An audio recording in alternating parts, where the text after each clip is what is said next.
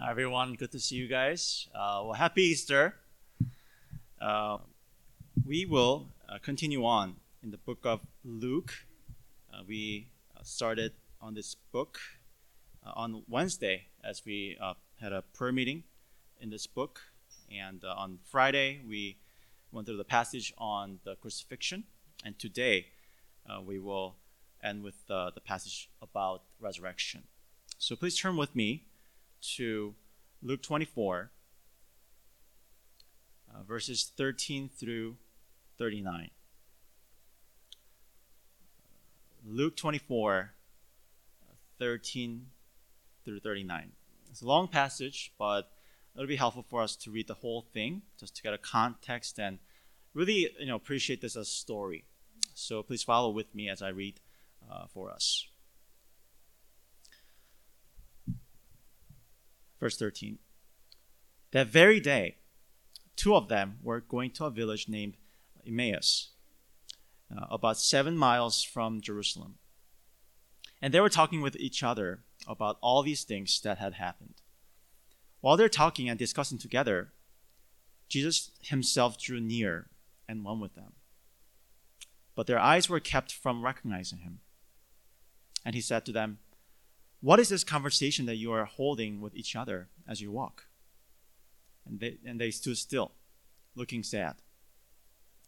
Then one of them, named uh, Cleopas, answered him, Are you the only visitor to Jerusalem who does not know the things that have happened there in these days? And he said to them, What things? And they said to him, Concerning Jesus of Nazareth a man who was a prophet, mighty in deed and word, before God and all the people. And how our chief priests and rulers delivered him up to be condemned to death and crucified him.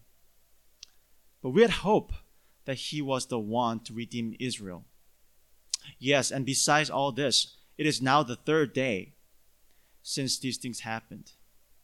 Moreover, some women of our company amazed us they were at the tomb early in the morning, and when they did not find his body, they came back saying that they had even seen a vision of angels who said that he was alive. Some of those who were with us went to the tomb and found it just as the women had said, but him they did not see. And he said to them, O foolish ones, and slow of heart to believe all that the prophets have spoken. Was it not necessary that the Christ should suffer these things and enter into his glory? And beginning with Moses and all the prophets, he interpreted to them in all the scriptures the things, concern, things concerning himself. So they drew near to the village to which they were going. He acted as if he, was, he were going further, uh, but they urged them strongly, saying, Stay with us for it is toward evening, and the day is now far spent. So he went in to stay with them. When he was at table with them, he took the bread and blessed and broke it and gave it to them. And their eyes were opened and they recognized him. And he vanished from their sight. They said to each other, Did not our hearts burn within us while he talked to us on the road? While he opened to us the scriptures. And they rose that same hour and returned to Jerusalem. And they found the eleven and those who were with them gathered together, saying, The Lord has risen indeed uh, and, and has appeared to Simon. Then they told what had happened on the road and how he was known to them in the breaking of the bread. As they are talking about these things, Jesus himself stood among them and said to them, Peace to you. But they were startled and frightened and thought they saw a spirit. He said to them, Why are you troubled? Why do doubts arise in your hearts? See my hands and my feet, that it is I myself. Touch me and see. For a spirit does not have flesh and bones, as you see that I have. That is God's word. Um, let's pray together and go into time of sermon. Heavenly Father, thank you for your word. Thank you that we could gather around this one book uh, to be united under it, to grow in submission, to grow in more love for you as our Lord. Especially today, as we celebrate, uh, you know, have this Sunday apart to be a special Sunday where we get to remember what the resurrection is, what that means to us. May you uh, impact our hearts with your spirit. God, apart from your spirit, we are nothing. We cannot understand any of these things as we will learn in this passage. So, God, work in our hearts even right now so we can hear these words and be transformed and be touched by you. But thank you for your presence here. And uh, lastly, I pray for myself that I'll be humble servant of yours and lifting you up alone. And may you uh, cause me to be very clear uh, in your words so that I can uh, bless the congregation as well as uh, worship you in your name alone. I pray in Jesus' name. Amen. I have three points for you, as usual, to help you follow along uh, in the sermon. Those points are the unexpected journey and the uh, scripture based journey, and lastly, the hopeful journey. And the title for this message is The Journey with the Risen Christ.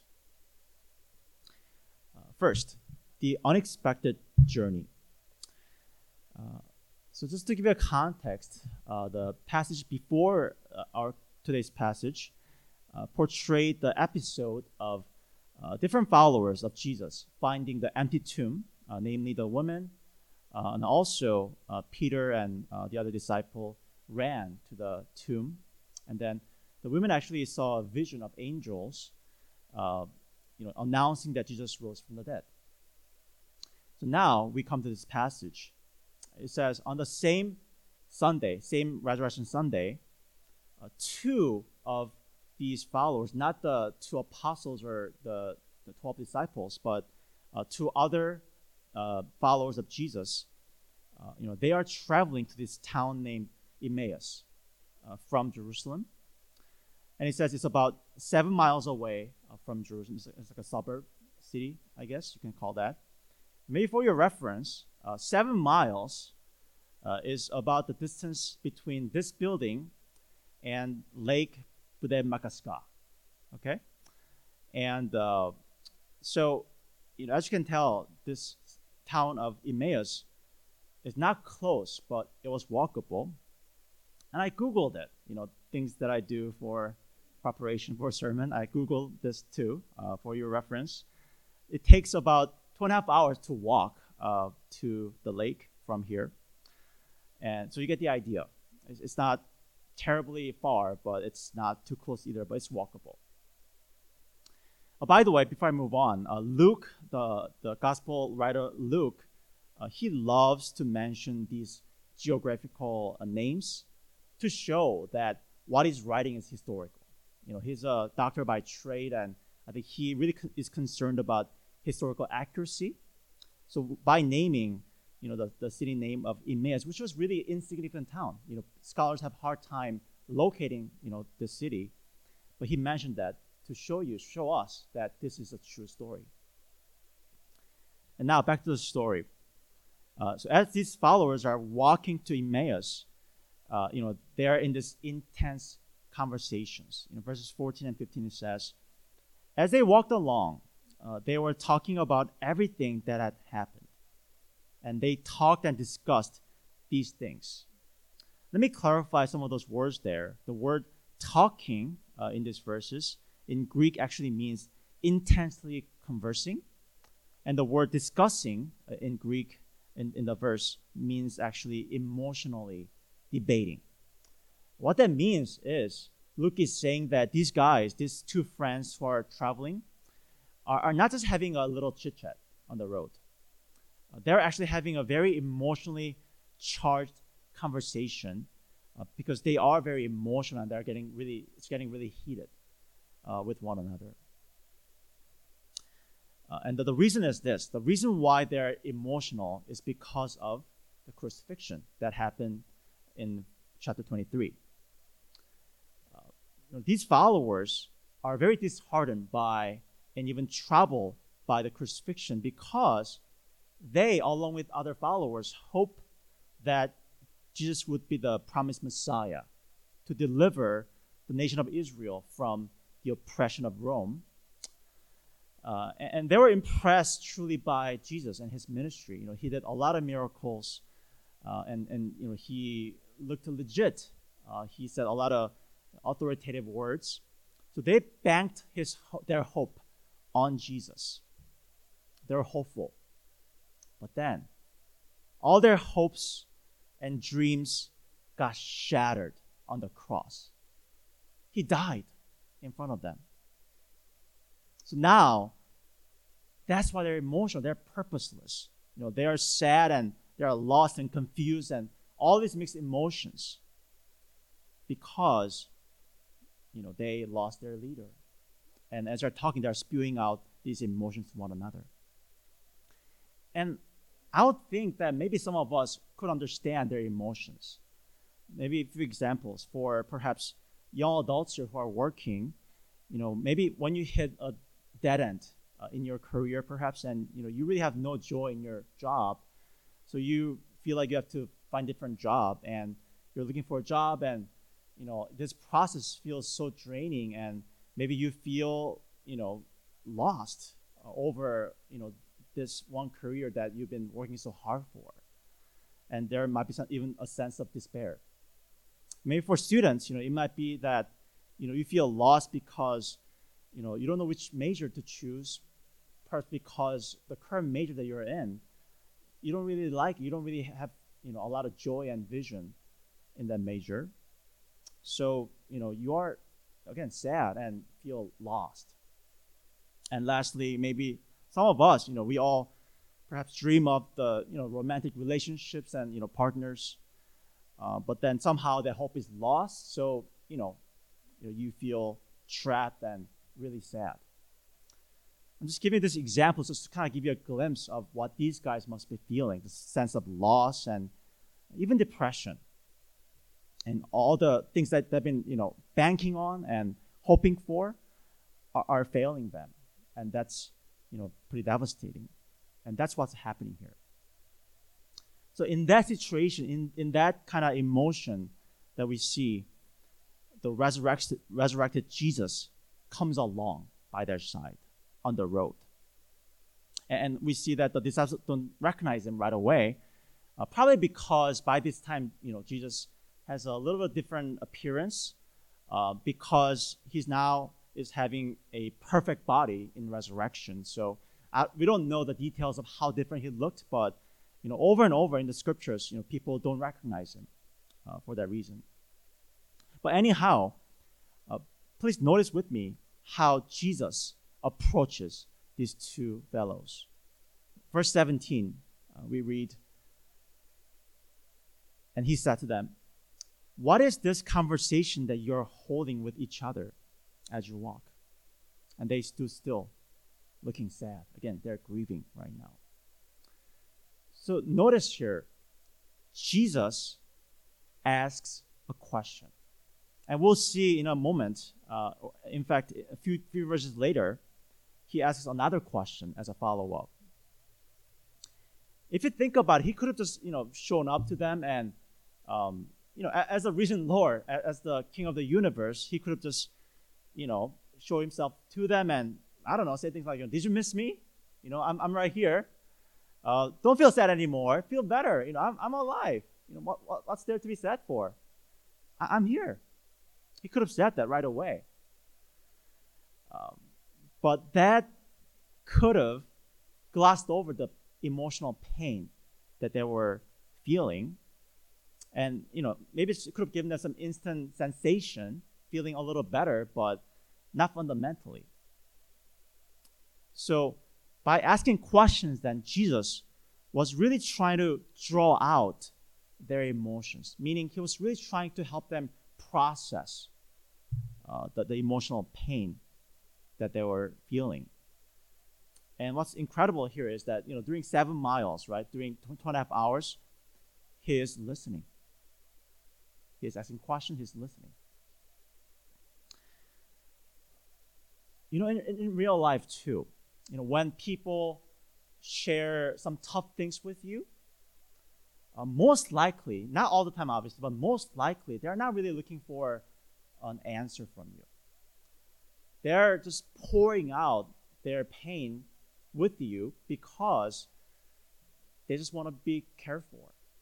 So that if you listen, if you ask the right questions and show that you are attentive to that person, you can truly be a healing agent and you know help them feel cared for and even healed. But once you try to fix their problems, uh, you do the opposite. And Jesus is perfect at that right now in the situation. You know, though he has all the answers for these two guys, he restrains himself. He listens. He is a perfect counselor in that regard. So the resurrection means is this. The resurrection means that Jesus is alive for what? To care for us. That's what it means.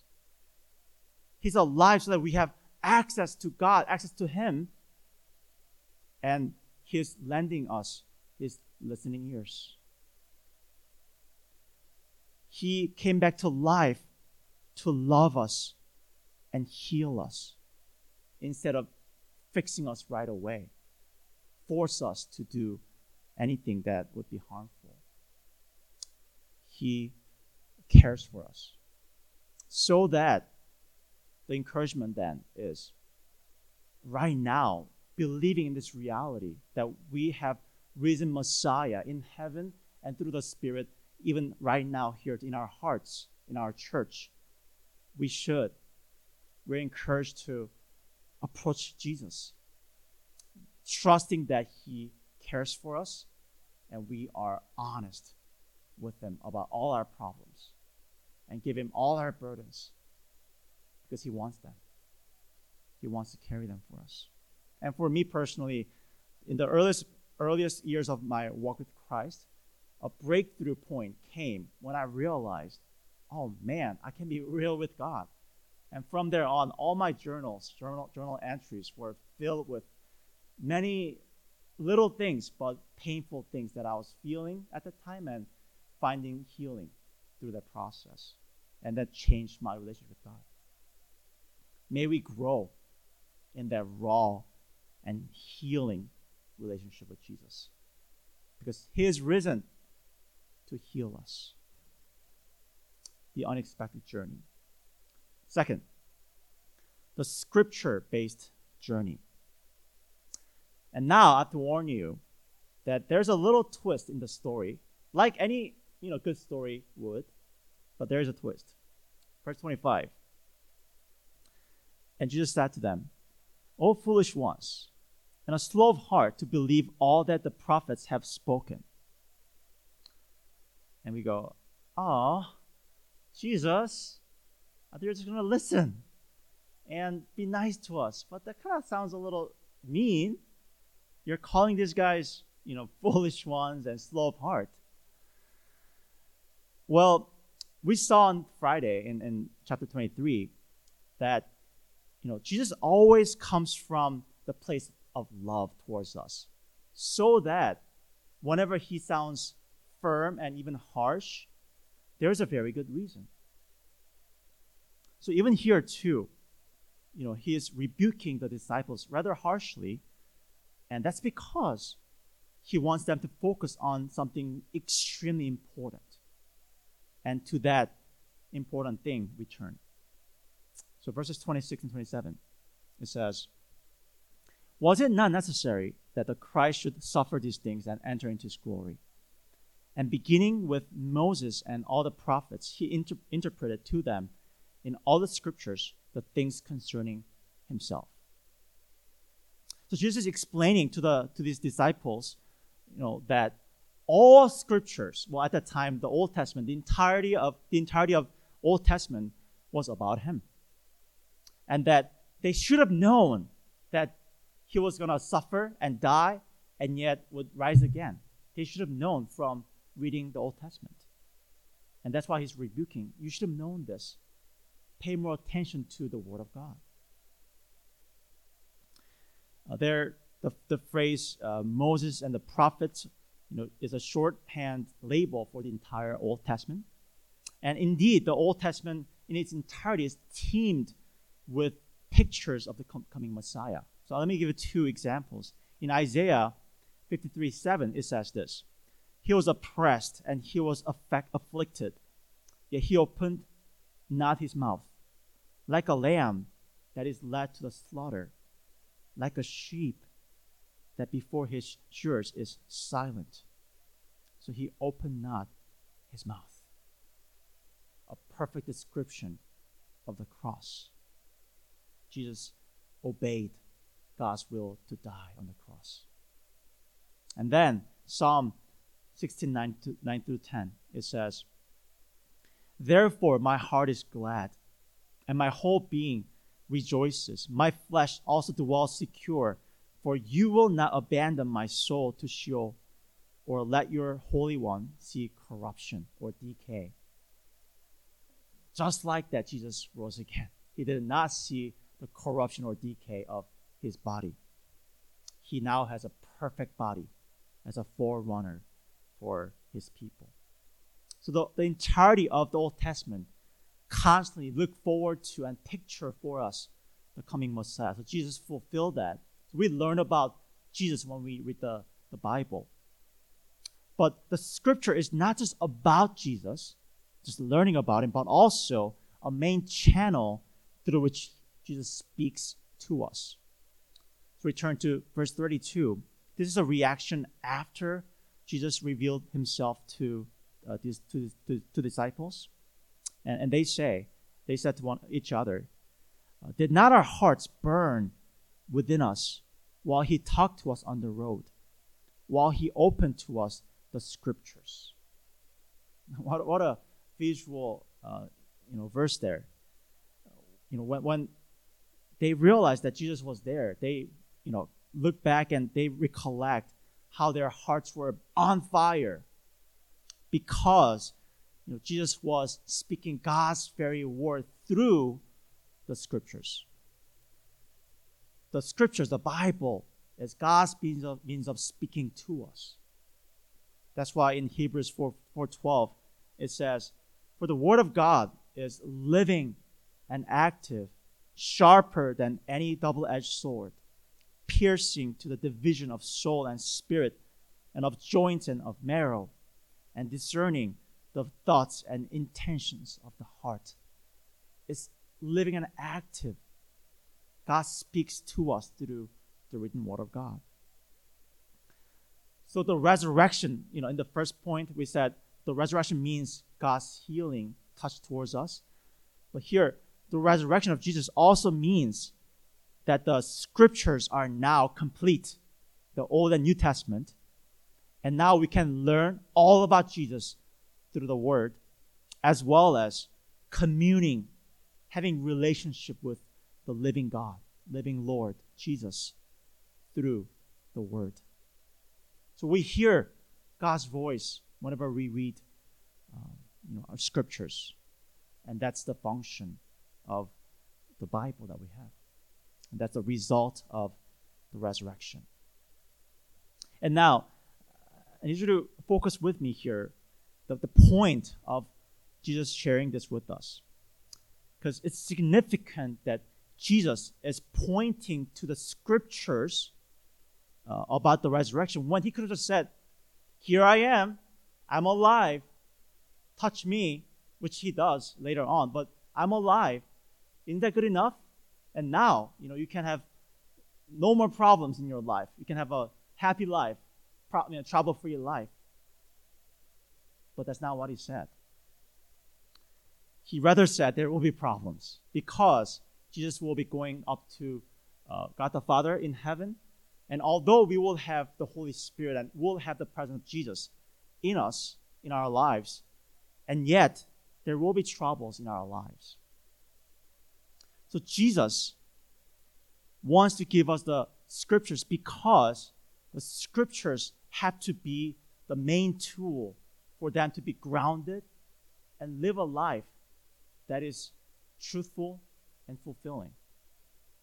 Again, because Jesus will be up in heaven waiting for us, or rather, he'll be coming back to us to, you know, completely save us. But till then, we struggle. We need help. And that help is the scriptures.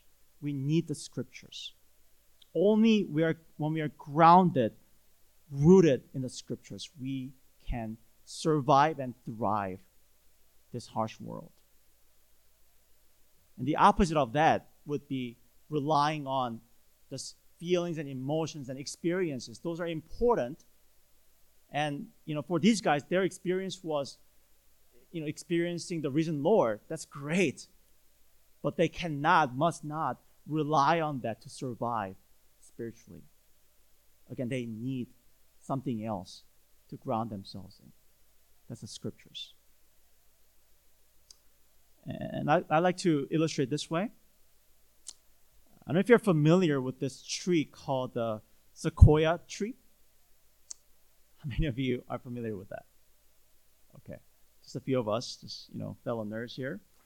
Um, you know, it is one of the species of redwoods, and uh, it is probably well known. Maybe if you go to the next slide, uh, there's a picture there. It's a very giant tree.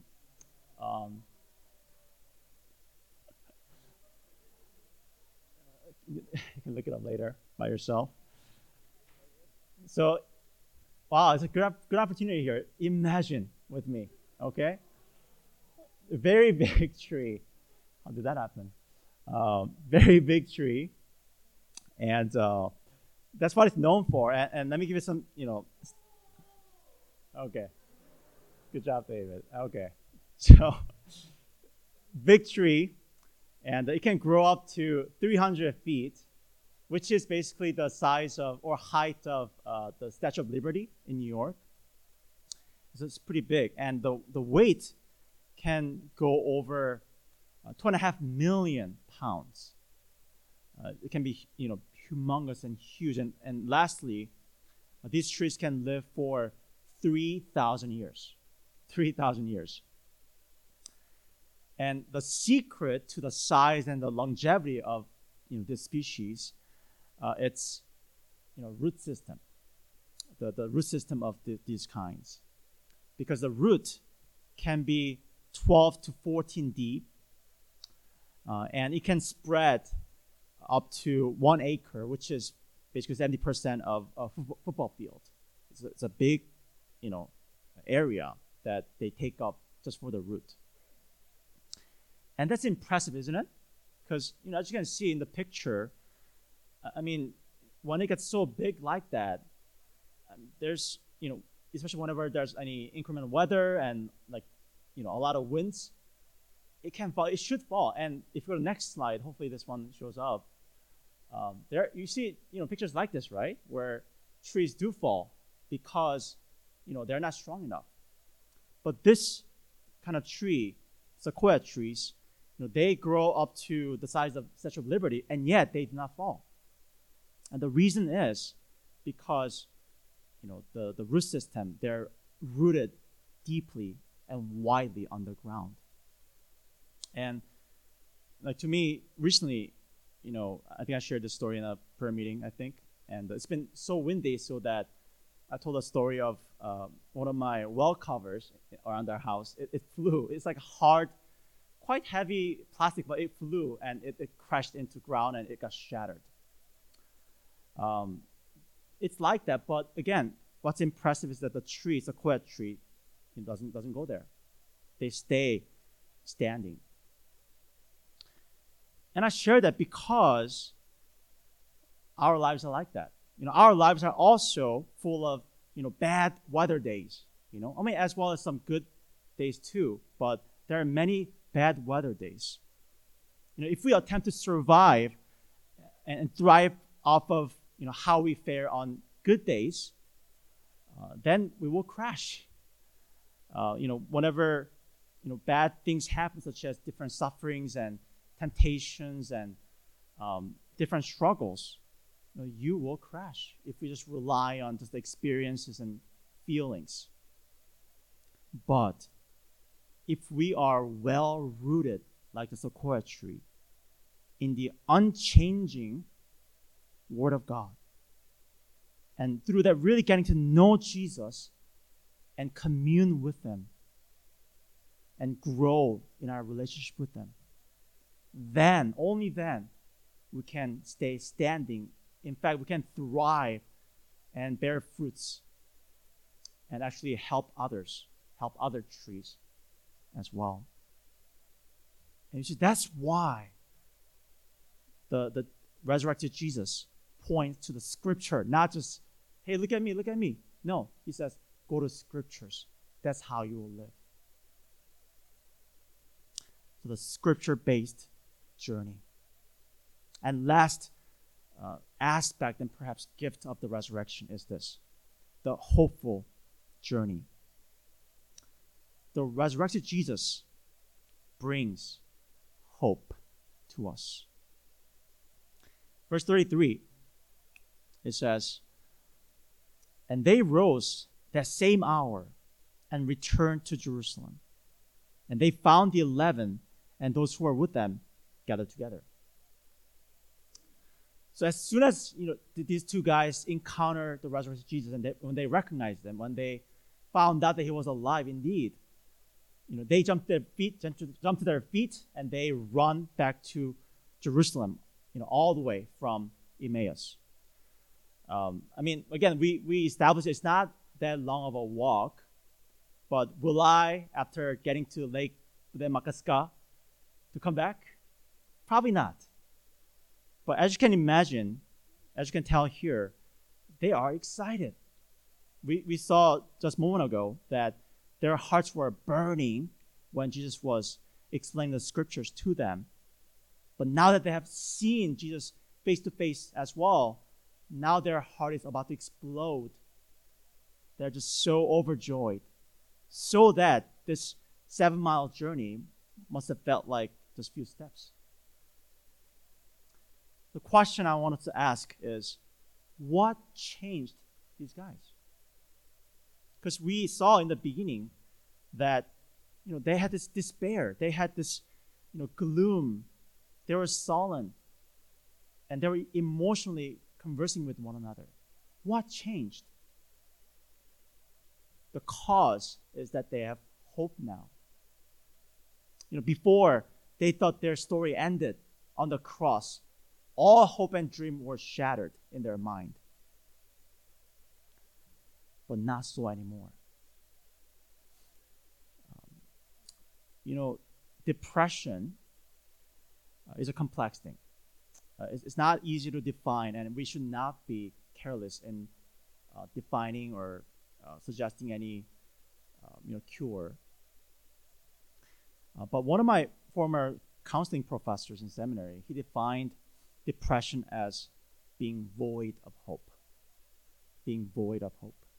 What that means is when depression comes, you know, what, what we feel like is that we feel like there's no way out. There's no way forward. And there's no hope. That's how you feel. And that's one way to describe depression. And again, it's a complex thing, and that's why we need you know professional help uh, in in some cases. So I don't I don't want to in any way just jump to conclusion here. But what I want to point out here is that from the definition of being void of hope, then what we see in the story is that ultimately now through the resurrection, God is bringing a new narrative, new story to our soul so that we see with the, with the eyes of faith that there is a way forward, that there is a way out because Jesus rose again. And just like that, there is way forward beyond the grave. And it will end gloriously, just like Jesus. C.S. Lewis, uh, in his novel Chronicles of Narnia, he ends his saga uh, with these words. He says, He's describing the ending scene there, but these are his words. The things that began to happen after that were so great and beautiful that I cannot write them. And for us, this is the end of all stories, and we can most truly say that they all lived happily ever after. But for them in the story, it was only the beginning of the real story. All their life in this world and all their adventures in Narnia had only been a cover and a title page. Now, at least, they were beginning chapter 1 of the great story, which no one on earth has read, which goes on forever, in which every chapter is better than the one before. There is a new story in our journey. You know, in Christ, there are many storms still, like we established earlier, but we're moving through the storm. There's way forward to heaven. And just like Lewis says, in fact, that's not the ending in heaven. When we get to heaven, the story will actually start then. It will be just the beginning where, again, the chapter, next chapter will be better than the one before. Go on and on and on and on. We're going to be happier and happier and happier. More capacity to enjoy God. That's the trajectory of our story now because of the resurrection. So, the resurrection of Jesus means that those who believe in Christ will also be raised to life with them. And we call that the union with Christ. Our fate is with Him now. Just as He died, we died to sin. Just as He rose again, we rise again. Now spiritually, but eventually physically. Our fate is bound up with His fate. And because Jesus is alive right now, our hope also is living. It will never die.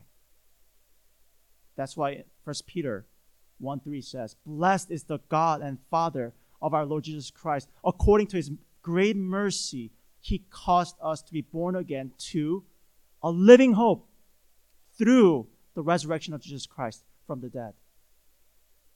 Just as he lives, we live. Totally new trajectory there. New story. Glorious story.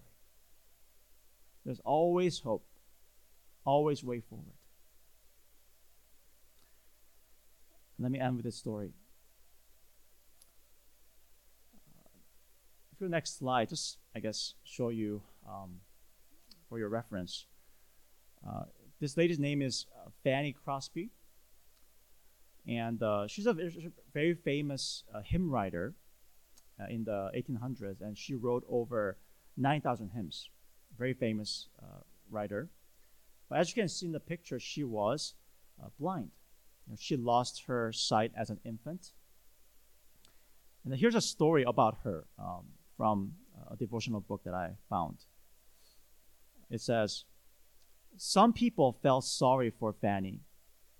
So a well meaning, well intended preacher told her, I think it is a great pity that the great master, God, did not give you the sight when he showered so many other gifts upon you. But to that, she replied, Do you know that if at birth I had been able to make one petition, it would have been that I was born blind? Because when I got to heaven, the first face that shall ever gladden my sight will be that of my Savior. you know, unfortunately, the preacher in the story, you know, operated around the the world, the worldly narrative, the worldly story, that says, what you have and what you don't have on earth is all there is. So when he saw her blindness, to him that was the dead end, end of the story. But to Fanny, to Fanny Crosby, she had the the resurrection narrative, so that she knew the knew that her story would go beyond her physical blindness and even death. And that it will extend all the way to heaven, where, where she will be comforted where she will now see every everything beautiful in heaven, in the world, and enjoy Jesus forever. What that means is that know, her physical eyes might have been blind, but she was her spiritual eyes were wide open to what was happening and what will happen to our life. So the resurrected Jesus is seeking after us. We're on a journey, just like these two friends. You know, just as he approached these two friends, he is approaching us in our journey. We all have different journeys, for sure. But the, the, journey that he put us on, he approaches us, he cares for us, he heals us, and he gives us the scripture as a gift to get to know him, and especially to get to know this new storyline of hope. And through that, we live. Through that, we come alive. Through that, we live a life that is truly fulfilling and worthwhile. So, on this Resurrection Sunday, as we again celebrate and get to know what resurrection means, may we grab hold of all these gifts and offers that Jesus gives to us and live in hope because He's alive. Let's spend some time um, in prayers before we sing this song and further process uh, the Word of God.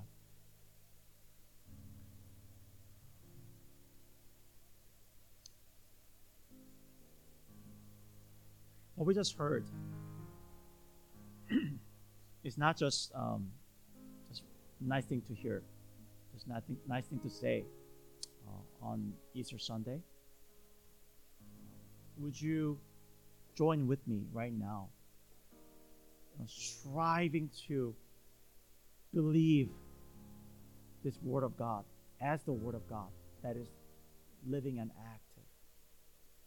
The one He promises these promises? That is true.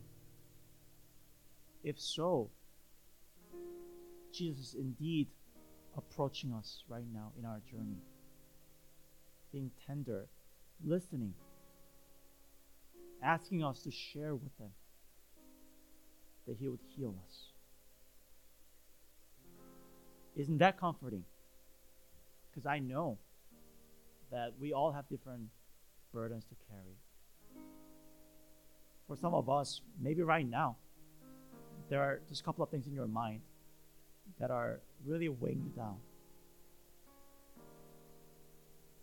Maybe relationships,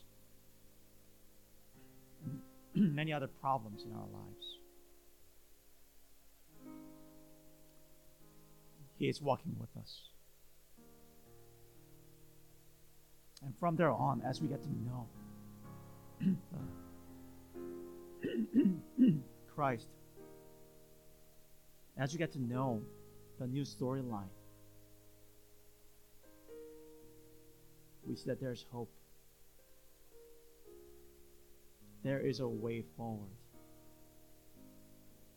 Always. Let me say it again that there's always way forward in Jesus.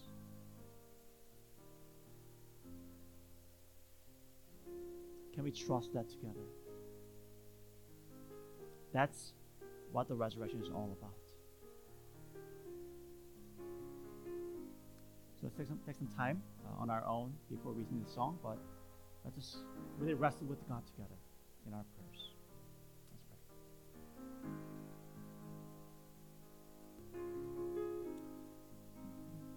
Let me remind us uh, how Luke is really concerned about um, being historical. Uh, maybe that helps some of us. Um, that that you may have some doubts about, you know, all that we're, you know, talking about here uh, in the Bible. But for all of us, if this is true, oh my goodness, Jesus Christ historically, factually started breathing. And that's a breath of hope for us. Because He's living, because our destiny is bound up with them. There's nothing, there's n- nobody, nothing, no failure, no depth, no height can separate us from Christ. We are secure that our hope indeed is living.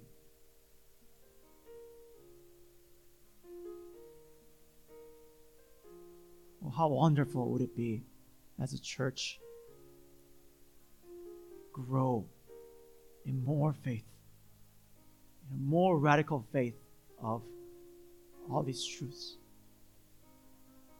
How different our daily lives would be. No more fear. We just live abandoning ourselves.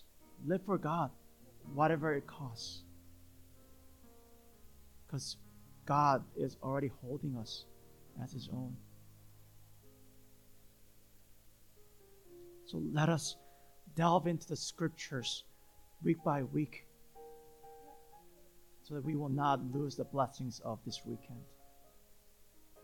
Let's look to Him as our hope and encourage one another to keep hoping, reminding each other that our story always has a way forward.